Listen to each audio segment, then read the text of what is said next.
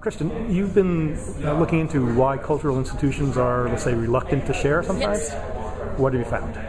Um, well, in an IMLS funded study where I surveyed over a hundred something museums, archives, and libraries, I found that there were three major reasons that they were hesitant about sharing or um, allowing others to reuse their um, collections. And the first one was a kind of a general concern with control and reuse and what uh, people were going to be doing with their objects, um, how those objects might be re represented. If someone's reusing something, they're re representing it in that way. So, sort of the frame around the object is different, and how will that change in frame change people's interpretation of the object? It might be framed in a, in a negative way when they, as a cultural institution, meant to frame it in a neutral or scholarly way.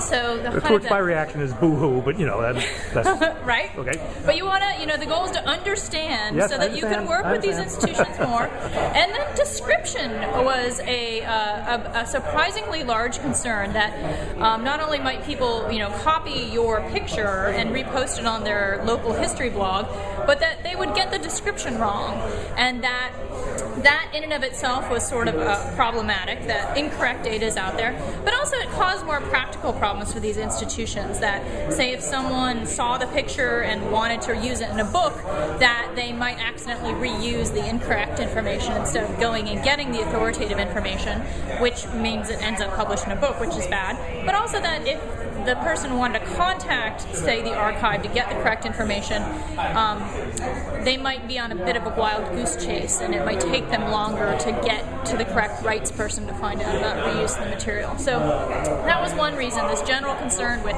description, re representation, reuse. The second area was more the legal issues, and there were three main legal issues. The first was um, essentially what permissions were given by the donor. So a lot of people don't realize a lot of cultural materials are donated by private individuals to archives, museums, libraries, and those donations typically come with certain terms and conditions. Like, for instance, I give you rights to this my photograph collection, but it can never be shown outside the archive, or it has to only be used for scholarly purposes. And so the fact that you know they made uh, they accepted those terms and conditions mean they have to enforce them to a certain extent, and that causes all sorts of complications. That in many cases they would love to allow people to reuse it, but they just can't because of the original terms and conditions of the donation, which were made way before the web ever existed, before people even thought, oh my God, someone might want to do this. So that's a huge problem. It's just those donor conditions, and then of course there are the fun legal issues associated with with copyright, which I think people are more familiar with. The major problem for uh, cultural institutions being the orphan works problem. That there's a lot of material that's out there that the copyright just isn't known, no one's exploiting it, but it's somewhat risky to digitize and republish because the rights owner is not known, and it can't be proven that um, there's that a rights owner doesn't exist out there. And then there are certain privacy laws, in addition, that people are less familiar with, but that museums, um, archives, and libraries have to pay attention to. An interesting one that was explained to me was uh, recently there's been a lot of donations of diaries and personal papers where other third parties might be named. So imagine, say, your cousin donates this personal papers to the such and such archive, and your cousin has written rather scurrilous things about you in So the diary, and uh, and you as that third party, you have no rights. You have you can't say anything about that diary and what's done to it, but you should be thankful that the archive is sensitive to your situation. That is a third party actor who has is written about in this diary that they're sensitive to your privacy needs. So for a lot of things, they don't digitize or they, they don't want others, they don't want to share with others because of these sort of concern for these innocent third parties that happen to be named in these materials. which seems to apply to particular classes of, of media. Yes, particular classes of media. That's just one example, though. There are also some other privacy issues related to different types of material, but privacy is a general concern. And then the third issue was a concern with getting credit. And you can think of two forms of credit. Uh, you know, social credit, social capital, and uh, physical credit. And in terms of social capital, cultural institutions are interested in getting positive social capital. And one of the main ways they get positive social capital is by showing use.